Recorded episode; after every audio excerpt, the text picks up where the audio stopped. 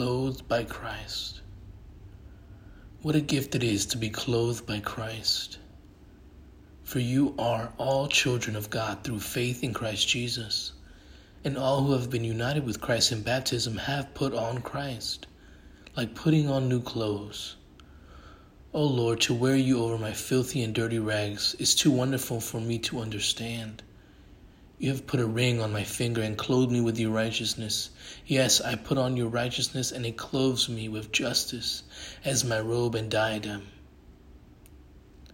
I hear you say to me, Go and walk by the Spirit, and not to gratify the desires of my flesh. The world will get jealous and hate me because you have clothed me with your love and faithfulness. Like Joseph with his coat of many colors, many will try to strip away our confidence in Christ. Joseph's brothers felt their father loved him more than the rest of them. They couldn't even say a kind word to him. But God is not a man that they, he should lie.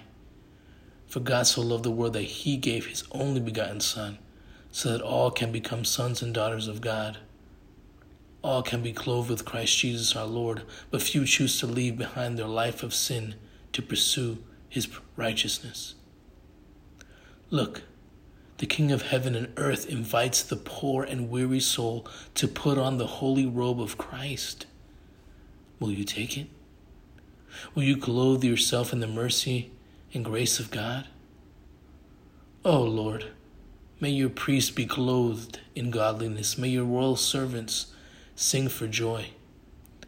I remember in Scripture where it says, You were stripped and a scarlet robe was placed on you, Jesus. This as you were pierced for our rebellion, crushed for our sins. You were beaten so we could be whole. You were whipped so we could be healed.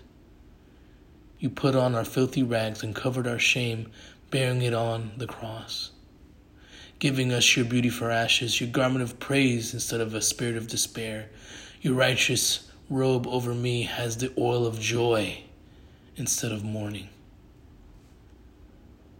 Study Romans 13, verse 14.